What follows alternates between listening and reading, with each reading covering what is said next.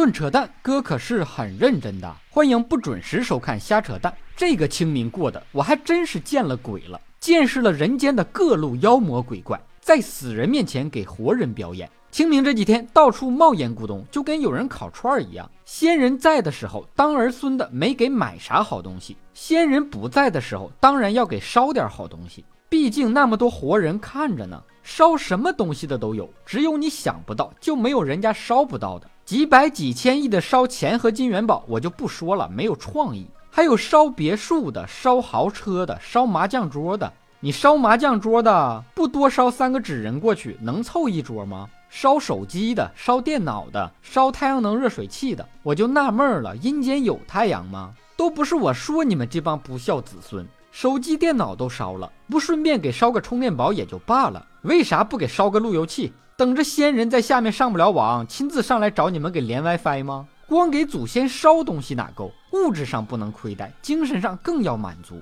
还是那句话，毕竟那么多活人看着呢。有人请了好几个穿着火辣的性感女子。在先人的坟前热舞，劲爆的音乐，扭动的腰肢，这不就是传说中的坟头蹦迪吗？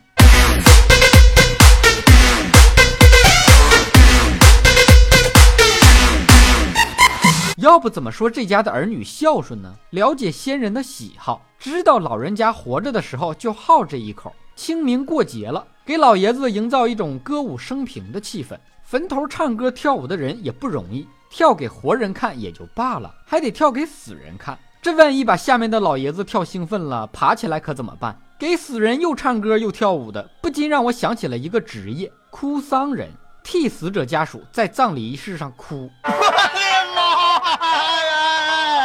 呀！我男的二大爷，二大爷呀！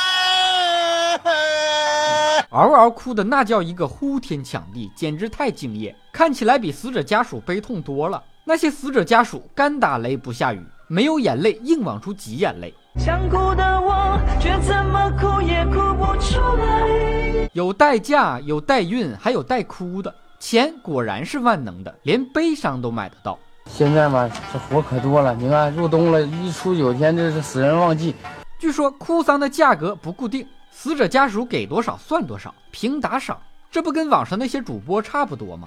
这回确实不错。完了，这个是小医生。哎，谢谢谢谢谢谢，好好谢谢了谢谢啊。哭不出来就不哭，静静的表达哀思不好吗？为什么非得找人代哭呢？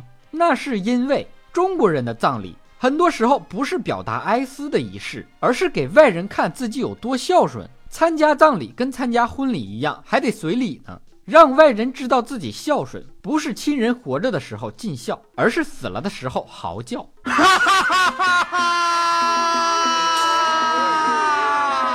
要我说，你们这都是假孝顺。你要真孝顺，就趁我们亲人都还健在，多陪陪他们，让他们生活的舒适一点，好一点。把爹妈住了几十年的房子装修一下，环境焕然一新，老人心情能不好吗？装修花不了几个钱，花不了多少钱，因为蛋哥联合全屋定制专家索菲亚有福利相送，不到两万元就能搞定全屋家具，还限量送价值两千九百九十元的床垫。就现在戳底部悬浮的小黄条即可预约大牌设计师为你免费设计。本节目由喜马拉雅 FM 独家播出。你想听哥扯什么话题？可以给我留言评论。更多扯淡内容尽在微信公号瞎扯蛋哥。咱们下期接着扯。